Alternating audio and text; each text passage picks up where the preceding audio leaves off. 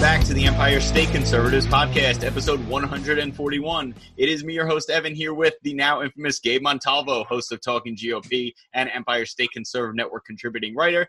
And today we have a very special guest, Dave Franklin, who is running for the New York State Senate out of District 7, my old hometown in Port Washington, whose seat is now occupied by the useless Anna Kaplan. Dave, thank you so much for coming on the show.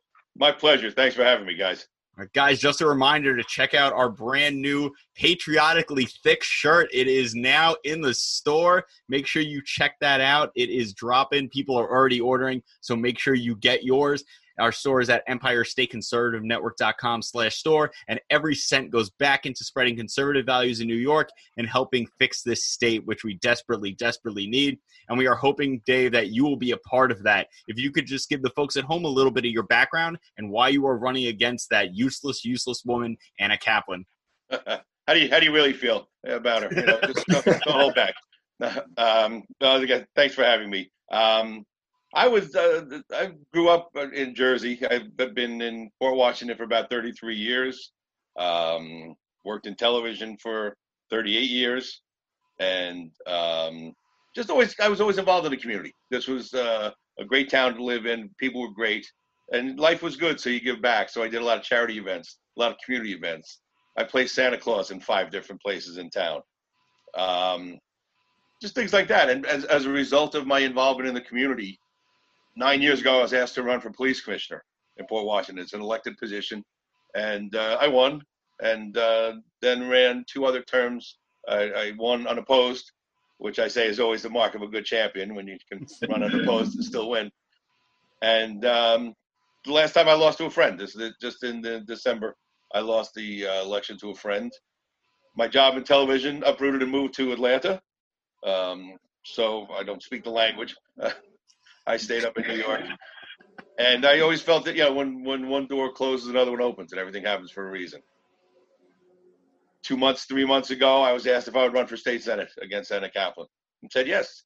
It's a chance to give back. So, you know, it's my my slogan is people, not politics, because it, it's got to be about the people. And I think a lot of politicians have forgotten the fact that we should be representing them, not you know, we're here for them, not the other way around. I mean, that is huge. A lot of the people who we've talked to who are like outsiders coming in, like yourself, like Liz Joy, like, like Beth Parlato, have said the same thing. And I think that's the biggest message that the politicians have forgotten that they work for us, that they are there to fix things for us. They are not there to make things better for the government. And uh, that is really something that has been lost in politics right now. I, I, I agree. And it's just, it's, it's listening to people. People have something to say. You know, if there's a problem, if you don't listen to them, you don't know what it is, you don't know how to fix it. So that's the you have to just go into the towns and listen. Yeah. And that's what that's, that's what I plan on doing. I'm going to do a lot more town halls. I'm not going to go in and give the same speech to every town. You know, thank you, goodbye, and wave and run to the next town. I'll I have my Dave Dave Franklin. Here's what I believe in, and then sit down and, and listen the rest of the way. What do you think? What do you you know? What are you looking for? Gabe, that's great. Yeah, no, I'm. I was just going to say that it's amazing how we're seeing an increase of political outsiders uh, really coming into the political arena. And all of their intentions from especially the ones that we've had on the show have always seemed to just give back and that they're tired of how their state their community the direction they're tired of the, the downward slope that uh, it's headed in. And i say personally for me it's a breath of fresh air and it should be for many people who are tired of the same old career politician uh, you know, handshaking, baby kissing uh, type of, you know, clean cut people, as they'd say. I mean, Dave, you even uh, said that you were uh, recommended to run for police commissioner. So that means that people trust you with their, you know, with their lives, and that you can ensure that you know their safety. So, you know, I think that your history speaks for itself. Thank you. As I, as I said, it's it's public service, plain and simple. You know, I hate politics. It's it's public service. It doesn't get any simpler than that. Yeah, I think the biggest thing is that the you know people have been sick of politicians for years, and then not you know tug on Trump's drunk too much, but Donald Trump came in out of nowhere as an outsider and said, "Hey, politicians supposed to be working for the people. I'm going to work for the people," and I think that really did inspire a lot of people to be like, "Hey, instead of just complaining about politicians, let me run for office and try to get in there and do some good." And I think that's a big part of the Trump effect. Yeah, I agree. It was, it was, his his win was definitely a wake up call. And the other nice thing is he's done everything he said he was going to do. It's true. You know, and mm-hmm. that's that's that's also rare. How many politicians make promises and then they get into office? You know, they'll tell you anything you want to hear to get your vote, and then they get into office and you never hear from them again until two or four years later when they're running. Yeah, unless Joe Biden promised to sniff, you know, people's hair, but and then he doesn't. but other than that, let's get into your platform, Dave. We had you on for a very specific reason. I am in full support of you, um, but I want to get your message out to the people. So, as the former police commissioner, a big issue for you is definitely that horrible, horrible bail reform that literally everybody hates. You know, it is possibly one of the worst things ever put into place in New York. It, it's really bad. But So besides far. the fact that you're letting people just out of prison, the whole discovery issue with allowing people back to the scene of the crime, access to witness names and addresses and phone numbers, the whole thing is a complete disaster. Um, even Democrats have been talking about amending it. I am just saying they need to throw it out, Dave. What is your position on bail reform? Well, uh, obviously, it's it's an obscene law. I just I don't know what they were thinking. I mean, you know, the the powers that be, the Democrats tend to have an all or nothing attitude. You know, there was there was room in the middle. I mean, if if you had a problem with bail, the judges need to have that flexibility to to to mandate a, a bail, or the fact that if it's a repeat offender and poses a threat to himself or to the public, should stay in jail and not get you know don't just do an all or nothing and just some of the the, the, the, the crimes are just obscene you know like using a child for a, a drug deal in school you don't need bail for that anymore you know uh, using child for pornography you know uh, yeah you're having a bad day we'll let you walk you know come back in, in four days or whatever you know possession of, of weapons weapons used you know uh, first second and th- third degree arson i have a i have a list i got about four pages here it just goes on and on I mean, in New York uh, City, they're allowing people out for assault. We had a woman assault three people in three days and kept getting out of jail. The whole Yeah. thing's ridiculous. Yeah, and, and and you know that's it. If you have nothing to lose, I don't know if you remember a couple of months ago, the guy that was arrested for the hundred and thirty-seventh time, as he was Mhm. walking out of the Yeah. precinct, thank the Democrats. Hey, Yeah, you know, Yeah, bail reform is lit, people. yeah, and you know, but again, city's another story, and I don't want to get started on that because you've got criminals walking around. You know, you let the criminals out. You know, if a mask is good enough for us, why can't you give the criminals a mask and keep them in jail? You have to let these guys out, and Well, they don't want them to get sick. This way they can get out and rape and murder and stab people. I mean, this is what's going on. We see stories every single day of a person released from prison, stabbed grandmother, stabbed child. Like, this is ridiculous. Why are you caring so much about the criminal, but not about the people in your community? That's the problem. These people live in the communities that are high crime areas. So what you're saying is you're so worried about looking like you're all for the people, right? The Democrats. You're all for the minorities, but you're putting dangerous criminals back on their streets. They don't think anything through. No, not at all. I agree with that. And now that everybody's locked up and staying in their homes, uh, there's been a, an increase in car theft. You know, I have, I have one of the uh, the home alarm systems, and every day I get five or six messages. You know, oh my car was stolen. My car was stolen. Duh. It's just as I said. It was it was all or nothing. They tried to do a little bit of reform. They uh, added a few more crimes or took a few more crimes away. I think they went from 20 to 30 days for the discovery, but they, they're rearranging the deck chairs on a Titanic. You know, that, that's all it amounts to. Well, they claim that bail didn't work, but when you have a four percent, you know, people not showing up for court, that means ninety six percent of people who are out on bail are showing up for court. I'm sorry, that's pretty damn good. If I have a ninety six percent in any class, or I have a kid score ninety six percent on a test, I'm saying he did a good job. Bail was working.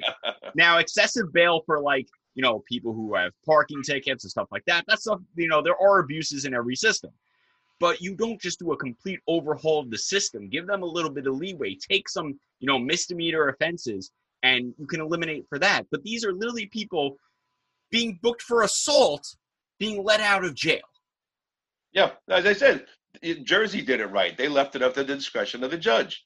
You know, who, who, who should be the one to, to decide, not just some blanket policy. You, the judge can look at a record and make a deal with the prosecutor. This guy is going away. This guy, all right, you know, may have had some problems. We can give him a reduced bail. Because initially, one of the problems they thought was that um, it was prejudicial to minorities because they didn't have the same money to to to uh, pay the bail. Jimmy did a sliding scale. You know, pay what you can. keep them in jail if necessary. Or if you're going to put a young kid in there that's going to end up in Rikers and they're going to turn him into a career criminal, you know, it's, again, the, the whole penal system has to be looked at as well. Agreed. Gabe, anything?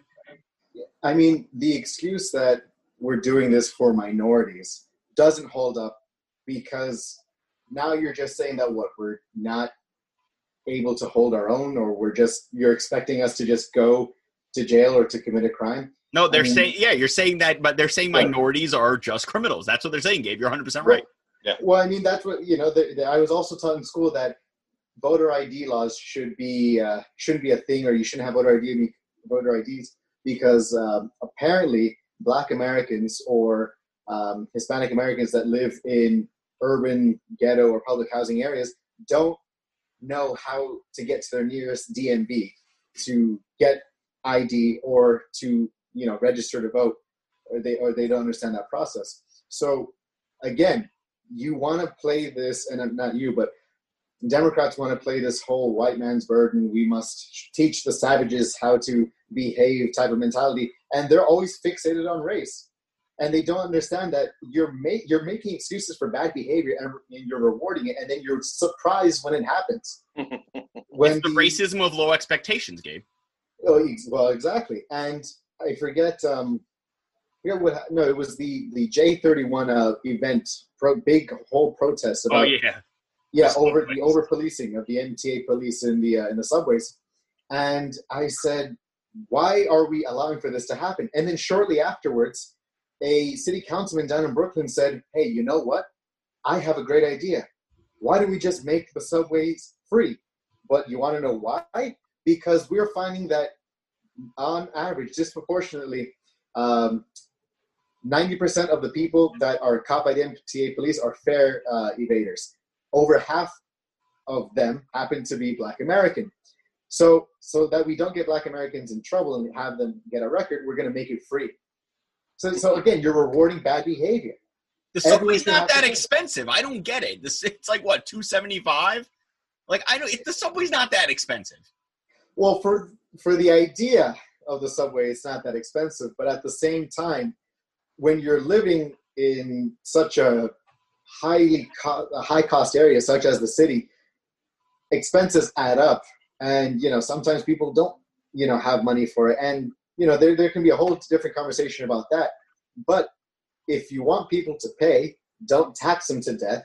Don't make don't make everything so expensive. Don't have the fifteen dollar minimum wage to, as an excuse to raise everything else. Because guess what? That two seventy five was about to become three dollars. Yep. And you know, we talked about taxing, and that's another one of your platforms, Dave. But fixing the economy and reducing taxes in Emperor Cuomo's tax hell of New York is going to be, you know, of no small task. You know, we have been six six billion in debt before the coronavirus, yep. and now we're being held hostage for a federal bailout. But the Fed is bleeding money, so there really isn't money for bailouts. They can only print so much money.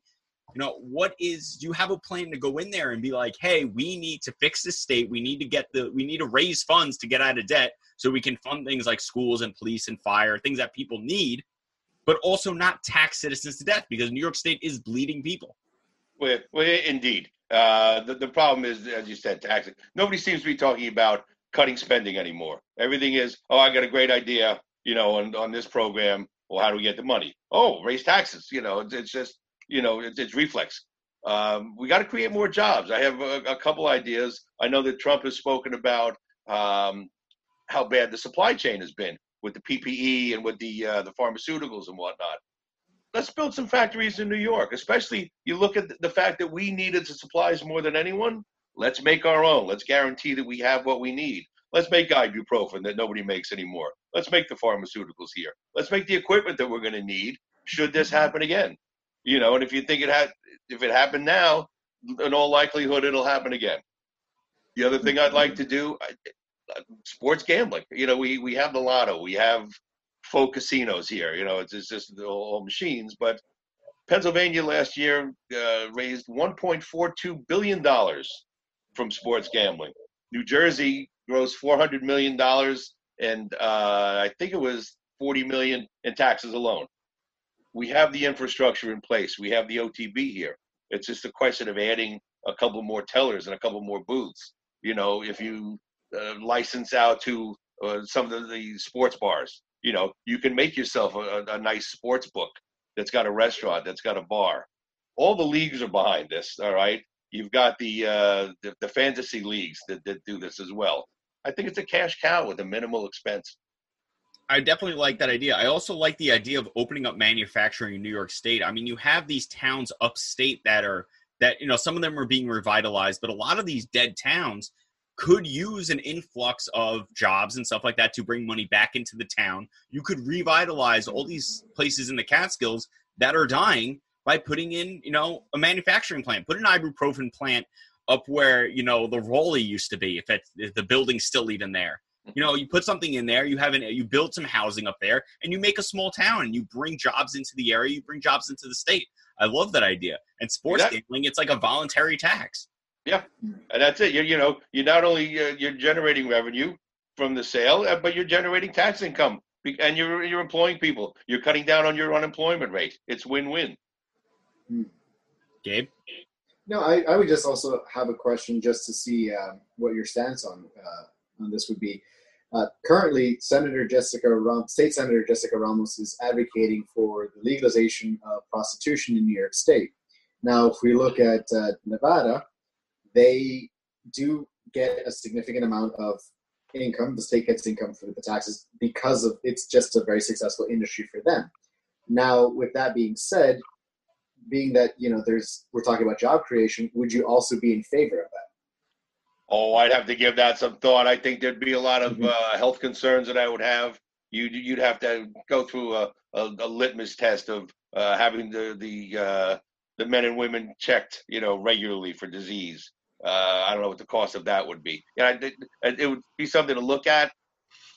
I don't know from a, a, morality standpoint. I don't know if I would be in favor of it, but I would I would look at it. It's a it's like marijuana. I don't think marijuana should be legalized recreationally mm-hmm. right now. There's not enough study done on it. There was a five year study I saw from Colorado. Um, mm-hmm. You know, it's the money's up.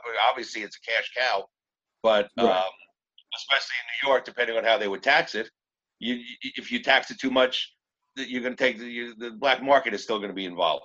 You're not going to get right. rid of the black market. Same thing right. with prostitution. If you're taxing it and you tax it too much, you're still going to have uh, men and women on the street that are performing these acts that haven't been tested. Right. You just and shut down Gabe's new career path. not, you know, you're funny. No, I mean, you, the, you the reason, Gabe, you know what, what you do on the side is up to you. But you know, thank you, thank you. No, but what I was gonna, what I was getting at was my biggest counter to uh, the senators, the state senators' idea was the fact that what what we're finding is that New York State is probably is one of the top states in the country that deals with human trafficking and forced sex work. So whenever I hear that it's the my body, my choice, it's just let women do what they want to do, which is her position. It's not an economic position that's that she's taking. It's always been. She said to the New York Times, "It's been the oldest profession. We can't stop it. We should just make it legalized because it's affecting minority women. So, and the Asian community. And I said, well, how about you clean up your district, your area, because it's running rampant down there in uh, in, in uh, Jackson Heights or in Corona. So, well, Central Queens. So why don't you say that you're for women and actually help them that are being forced and be and are being raped every day? That's what a testimonial said that she was being raped every single day for the amount of time that she was trapped within this syndicate. But we've seen this with the Democrats all the time. Instead of fixing a problem, so in my area, drug dealing is a problem. Instead of let's fix the community, let's make drugs, you know, dr- let's make drugs legal. Now it's not a crime anymore. Guess what? We just eliminated 50% of our crime, but you still have the behavior going on. So if you're having the human trafficking for prostitution and you legalize it, you're not solving the problem of human trafficking. You're just making the end the end game legal. It doesn't solve the problem. This making it hard to convict when it's illegal. Right. This is the problem with the Democrat Party. They are not actually there to, well, the problem with government in general, but they are not there to solve any problems. They are there to make it look like they have done something for the community instead of actually getting in there and doing something. You have Nancy Pelosi in Congress for 30, was it 40 years now? And she's done her district is one of the worst districts in the country. People are crapping in the streets over there. These pro- politicians have forgotten what their duty is, and that is the biggest problem that we have right now. We need people who are going to go in and help communities as opposed to looking at making it seem like they've done something so they can get reelected. And again, that goes that goes back to what I was saying earlier about being detached from your community. Okay, you know, Nancy Pelosi wants everybody inclusion, everybody in, but she's in a gated community behind a lot behind a wall. You know, and as you said, San Francisco is now one of the worst. It's it's it's it's sad. Which was once was a great city is now tent city. It looks like you know the the courtyard in Duke before a basketball game with all the tents set up. There's a page you can follow on Instagram to see uh, what's happening in Pelosi's district uh, in San Francisco, and I saw this. I guess you can call him an independent journalist or whatever he goes and he takes a picture slash video of a man smoking crack out of another man's anus. And they're mentally unstable, mentally, but you got to give them more needles. You got to keep just helping the problem. And now with uh, what is it? Uh, what's that uh, title or chapter? Chapter thirteen, title thirteen, something like that. Where if you rob an establishment with uh, the value being less than nine hundred fifty dollars, it's just a misdemeanor. Right. But yeah, people are just running in and filling up garbage bags with merchandise. I mean, mm-hmm. it, it's they're looking to decriminalize. That doesn't change the behavior; it encourages the behavior. If stealing a car is no longer a crime, if it's a violation, and I get a ticket, and I could possibly steal someone's Mercedes and resell it, I might, if I'm desperate, I might take that risk because I'm not going to go to prison. I might go to jail for a little while, but the risk versus reward now becomes the reward is much higher than the risk. The whole point of, of having laws on the books, it's to deter crime. It's to punish people when they commit crimes, but deter the person who's on the fence. Which is why right. we have these gun laws and people are like, oh, we need stricter gun laws. No, people who are following the gun laws are not committing crimes with guns. It's the people who are already criminals. The gun laws are already work. The gun laws that are on the books are already working. We use them to punish criminals. But you can't right. stop criminals. You can deter people who are on the fence, but you are never going to stop that criminal element. So this whole issue with, you know, decriminalizing doesn't work. And they still haven't seen it because it's all about PR. It's all about how everything looks so they can get it's it's the same thing over and over again. I say I feel like I say it every episode. They are masters in PR. They are masters at looking like they care in order to keep their paycheck. Right. It's about the spin. And then they do their best Pontius Pilate wash their hands of the situation. You know, if, if you decriminalize it, you don't have to deal with it anymore.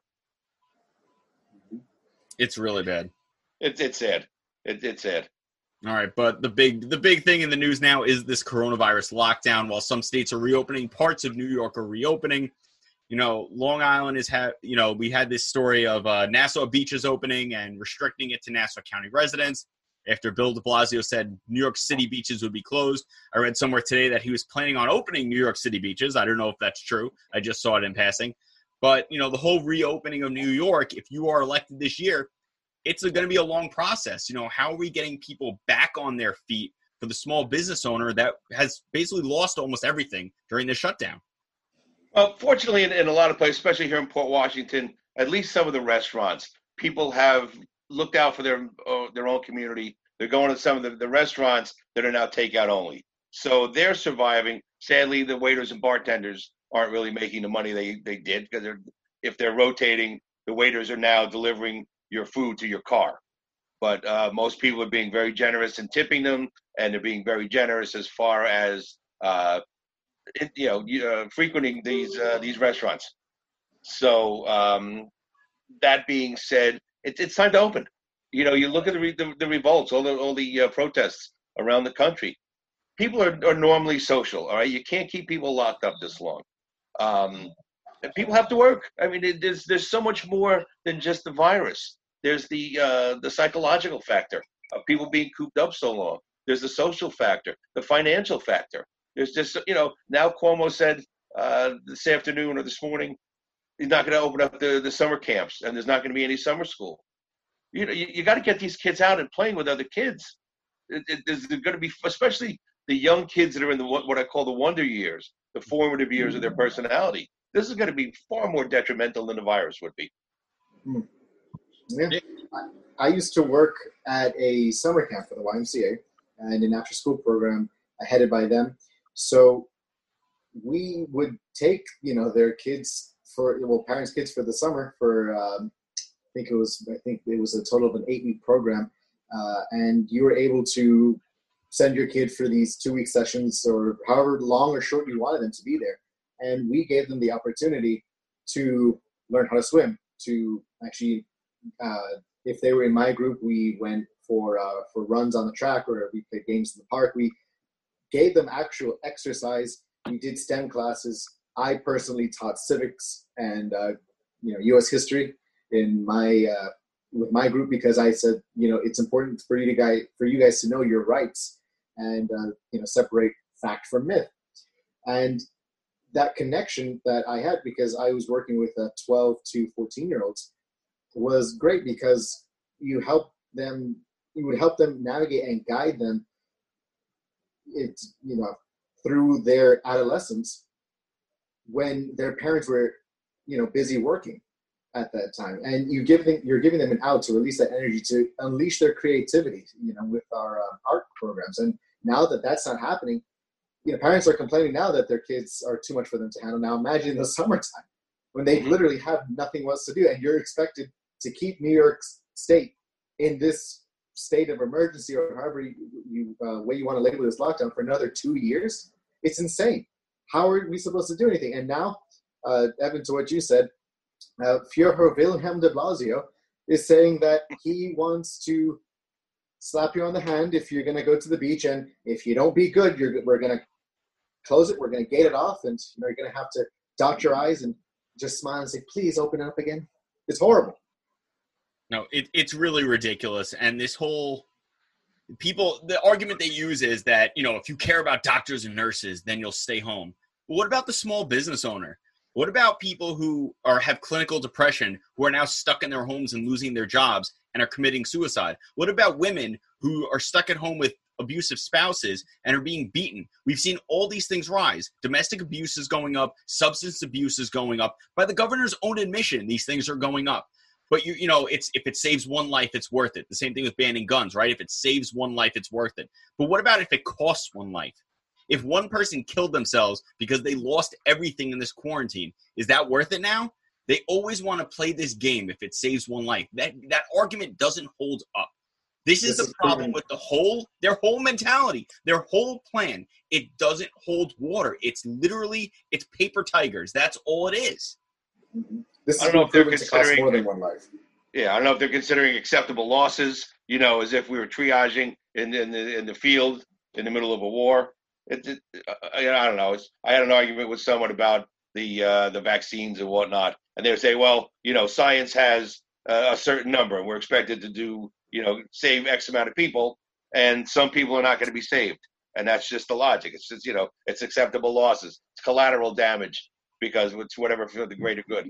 Yeah, but what are they going to do? Mandatory vaccines? I always told people if you don't get sick, don't get vaccines. Yeah. I know I, I had a teacher in my school. He it's a it's a horrible story. This guy was a professional bodybuilder. He was a New York City auxiliary police officer. He worked out with Arnold Schwarzenegger. Like this guy was built. This guy was like yoked. Like you know that term yoked. This guy was yoked, and at, mm-hmm. he was like sixty, and this guy was still just like a beast. He got married to the science teacher had never gotten the flu shot before. He decided, hey, I'm going to get the flu shot because now I have two young girls in my house. You know, I want to make sure that I'm protecting them. Gets the flu shot, is sick for the next eight months, and dies. Yeah. Because people die from the flu shot. If you don't get the flu, I never get the flu. The one year I got the flu shot, I got ridiculously sick. I don't get the flu shot.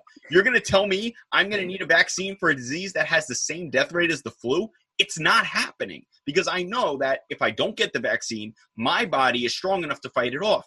If you give me the vaccine, I might get ridiculously sick. I know people in medicine, my buddy who works in the ER literally told me every single vented patient that they had died. That was it. It was the wrong treatment. They shouldn't have done it, and it cost them so many lives because it was the wrong treatment. So now you're going to tell me to put my hand, my life, in the hands of people making a vaccine for a disease that they still don't have a real treatment for or an approved treatment for.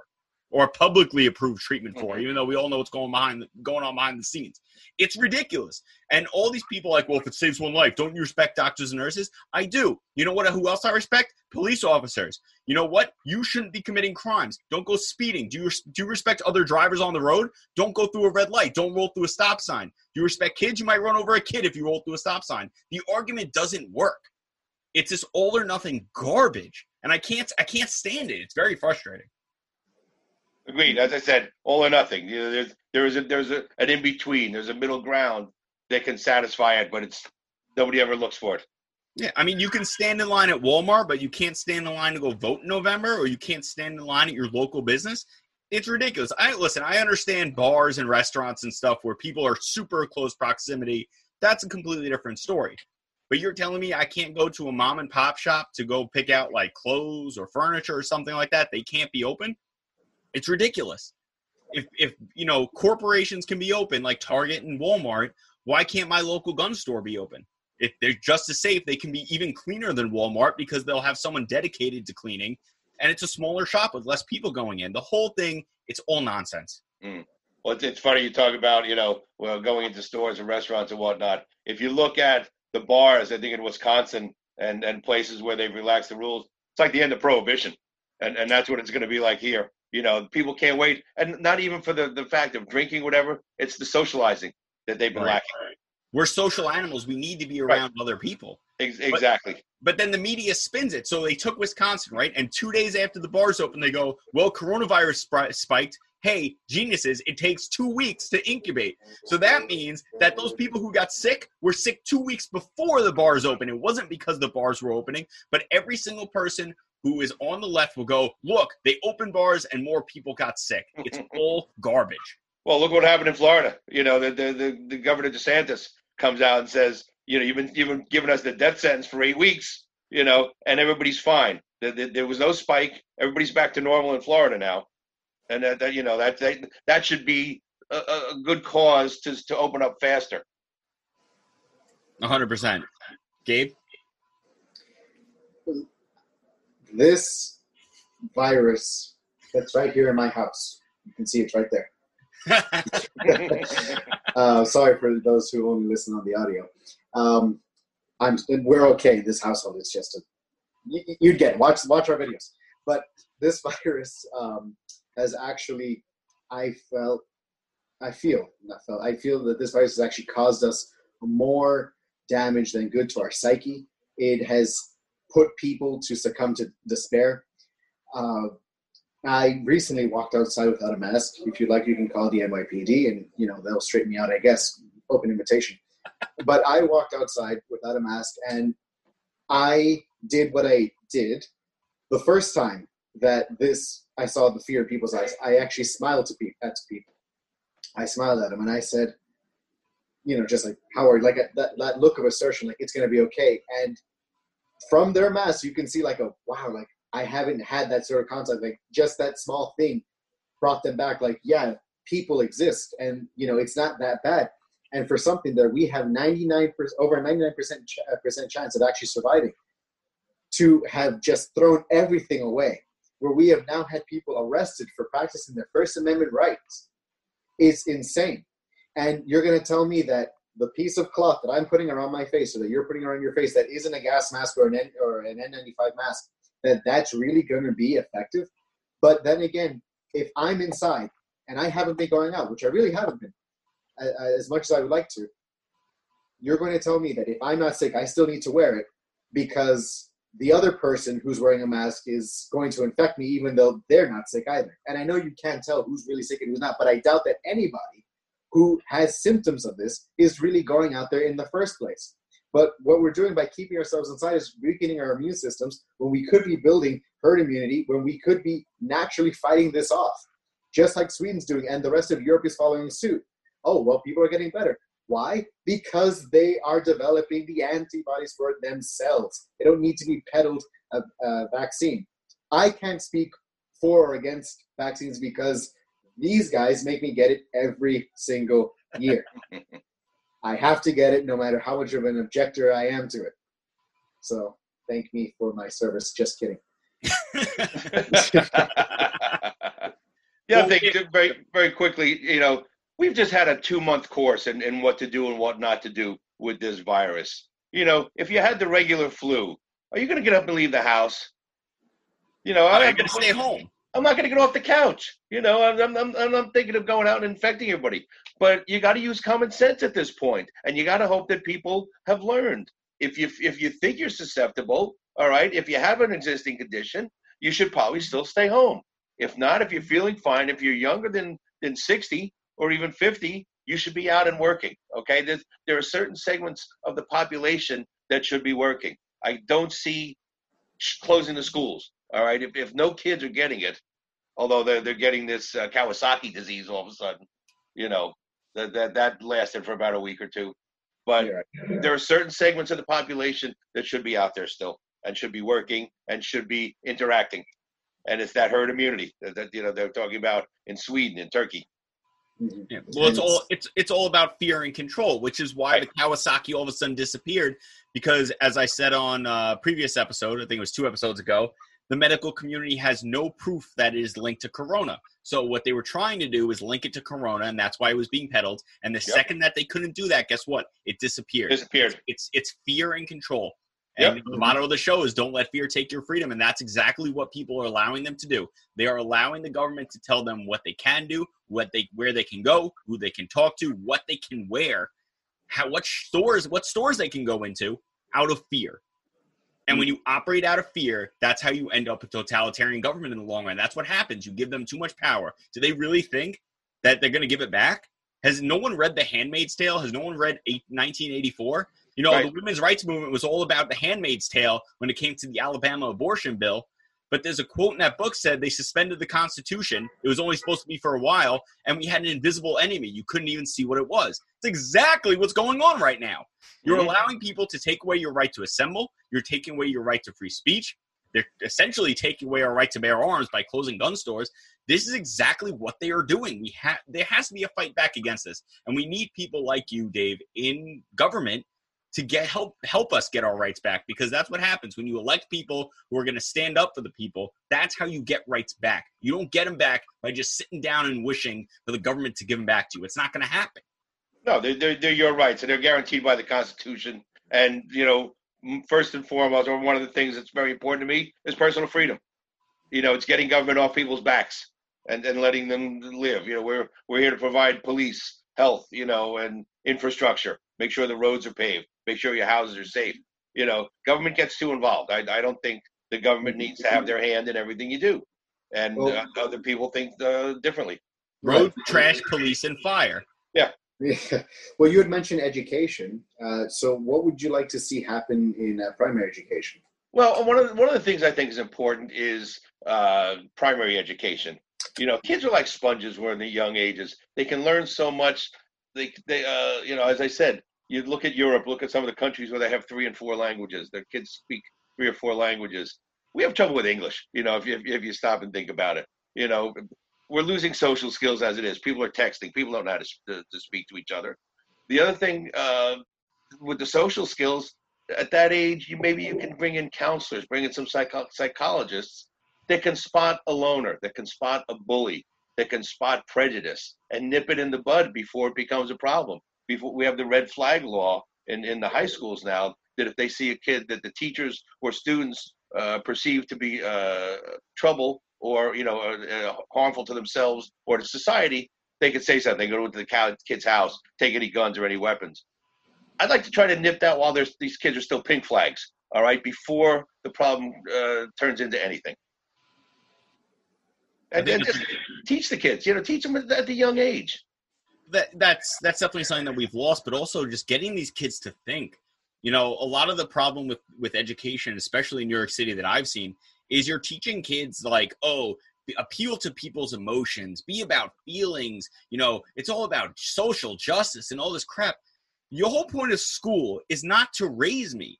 It's to teach, it's to prepare me for for the workforce so i go to high school i go to school uh, so i can learn things i need to graduate high school and either I'm going to go to vocational school, I'm going to try to start a business, or I'm going to go to college, or whatever it is, where I'm going to go.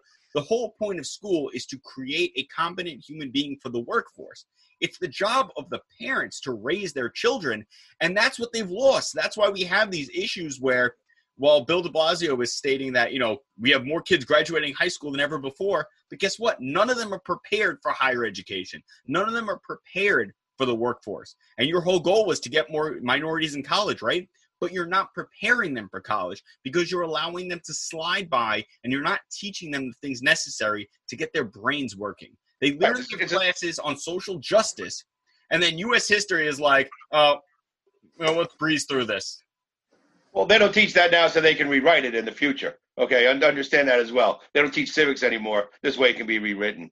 But I agree with you. You know, they talk about free college. First of all, it's not free. Somebody's got to pay for it. Right. Um, uh, what you you made a great point about vocational schools. College is not for everybody. Okay, you have jobs like plumbing, carpentry, electrician. Okay, mechanic. These are jobs that can't be automated or outsourced. Okay, these you make a ton of money too. You make a yeah, ton of money. Exactly, exactly. It's like the old joke. You know, what does a plumber get uh, for a house call on Thanksgiving? Anything he wants, right? Yep. but they, these are the jobs of the future. You're going to need skilled labor. You know, we need to, to establish and put more money into vocational schools. And the problem you have with college these days, college will take anybody's money.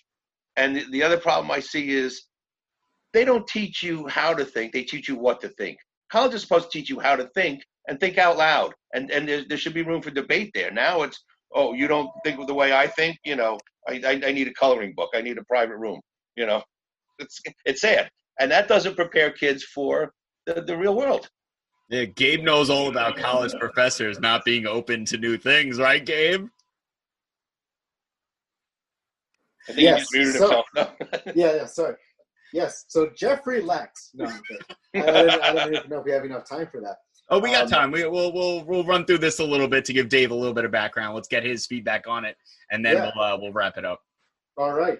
So, Mr. Franklin, uh, what happened recently was uh, when it comes to the wonderful groupthink at Columbia University, uh, at least in the political science department, uh, it appears that there is only one side of history being taught, and that is the social justice, the democratic, bleeding heart liberal way uh, being taught. And this was exposed when I got into a bit of a Facebook argument uh, with a Columbia University professor. I am at a Columbia University student, mm-hmm. um, but got into an argument, and he told me to drop dead, you, uh, you neo-Nazi enabler.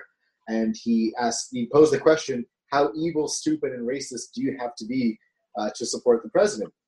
And this was all because I made a sarcastic remark as to somebody else's negative opinion of how the president was handling the COVID 19 situation uh, back in April. And of course, I was there to defend him. Mm-hmm. But then out of nowhere, this professor just comes out and starts lambasting and you know wishing death. So yeah. civil discussion is dead. It seems almost, and we that's not even welcomed or taught. It seems on college campuses. I, I posted something on Facebook, uh, which which is just I've I've learned to just sit back and, and enjoy the show. You know, I, I any anytime I post, I get myself in trouble. But we were talking about the COVID and and you know and whatnot. This this this person was came out to attack me uh, right away. So um, I was making my points and it was counterpoint. And then finally, it was like, well, you know, this is the way my science looks at things, and if you don't like it, you know, move to another country. Yeah, I mean, but it, we're kind of moving towards what I like to think of as kind of a Star Wars mentality, where we have the left as the Sith, where it's if you don't agree with me, then you're my enemy and you're an evil racist and you need to die. And then we have the people who are just like, can't we just live our own lives without yeah. you people telling us to kill ourselves? Yeah. You know, I'm, I'm, I'm going to die, die eventually. Don't push it. Yeah. right. And it's sad that you're no longer allowed to just speak with to somebody. I had gotten a whole bunch of fan mail uh, over this story breaking, and I posted it up.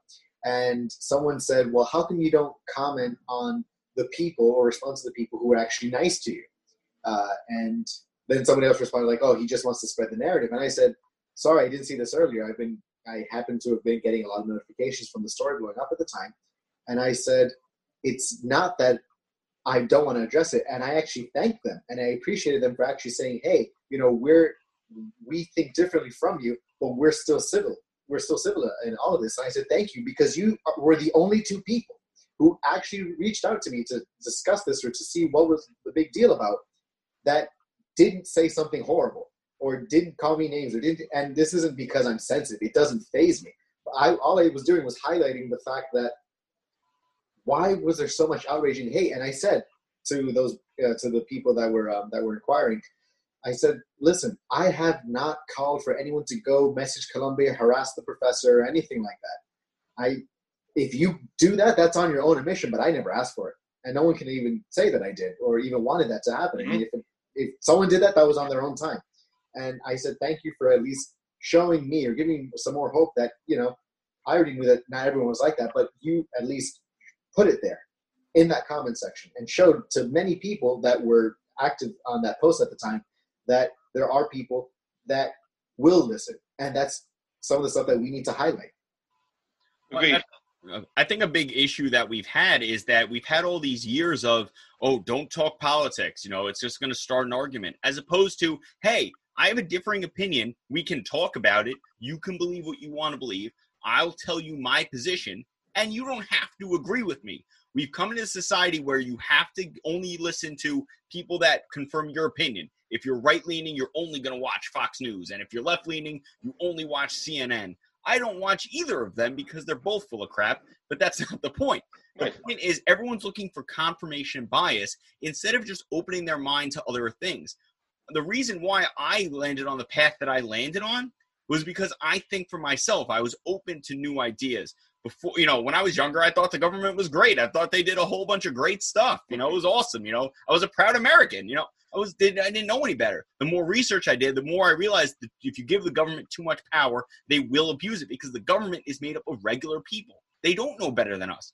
They are elected by us to serve us. And half the country has forgotten that. And that's a big problem. Well, back in you know, um, I have I've one or two years on you guys. You know, there, there was always question authority. You you know, it was it was your duty to question authority. Now it's just you know they're they're it's it's an elitist society. You know, it's it's it's the politicians are up here, we're somewhere you know down here in the muck and mire. what was it? The the Michigan governor said that um, retaliating against totalitarian government or rebelling against totalitarian government is not the American way. That's the definition of the American way. It's how we started the country. that's that's a mic drop moment right there. Oh, yeah, God, really. But guys, you don't want to say anything else. You don't want them to say anything else. That's why. no, definitely not. But guys, that's going to be our show for today. I'd like to thank you again, Dave, for coming on. If you could just tell the folks at home where they can find you online, should they choose to get more information about your campaign or donate to you. Sure. My website is franklinforsenate.com. Franklin, F R A N K L I N. The word for F O R uh, and Senate as Senate.com. On Facebook, I'm Dave Franklin for State Senate. Um, and I, that's about it. Uh, guys, thank you so much for your time. I appreciate this. I enjoyed this. I really appreciate having you on. We yeah. love to highlight people who are going, who we think are going to make a real difference in the state. Um, that's a big part of why we started this was to make change in New York. Yeah. So, you know, we see the path that it's down and it's it's unacceptable. And the only way to make change is to stand up and do something. I will do my best. And as I said, it's about the people. It's it's, it's people, not politics. And that's that's my my credo. I like yeah. that. Gabe, why don't you tell the folks at home where they can find you online? I know there's so many places since you're blowing up, super famous right now. Gabe Montalvo with the Fresh Shave. But tell the people where they can find you. Thank you. So you can follow me on Instagram at Baron.Montalvo, B A R O N dot Montalvo, and on Twitter, Baron underscore Montalvo. And I will always say this it's here to take off Evan Ross. so you can also follow me on Facebook at Gabriel E. Montalvo. And if you want to support the Hispanic conservative movement, be sure to follow the RNHA New York chapter on Facebook. With that being said, use code GABE10 use code GABE10 because they're not telling you that you can save money using my name and it's number 10 on it on their on their uh, store to get their shirts. And believe me, some of it is very thickly, patriotically, very thickly. That's I said that wrong uh, on purpose.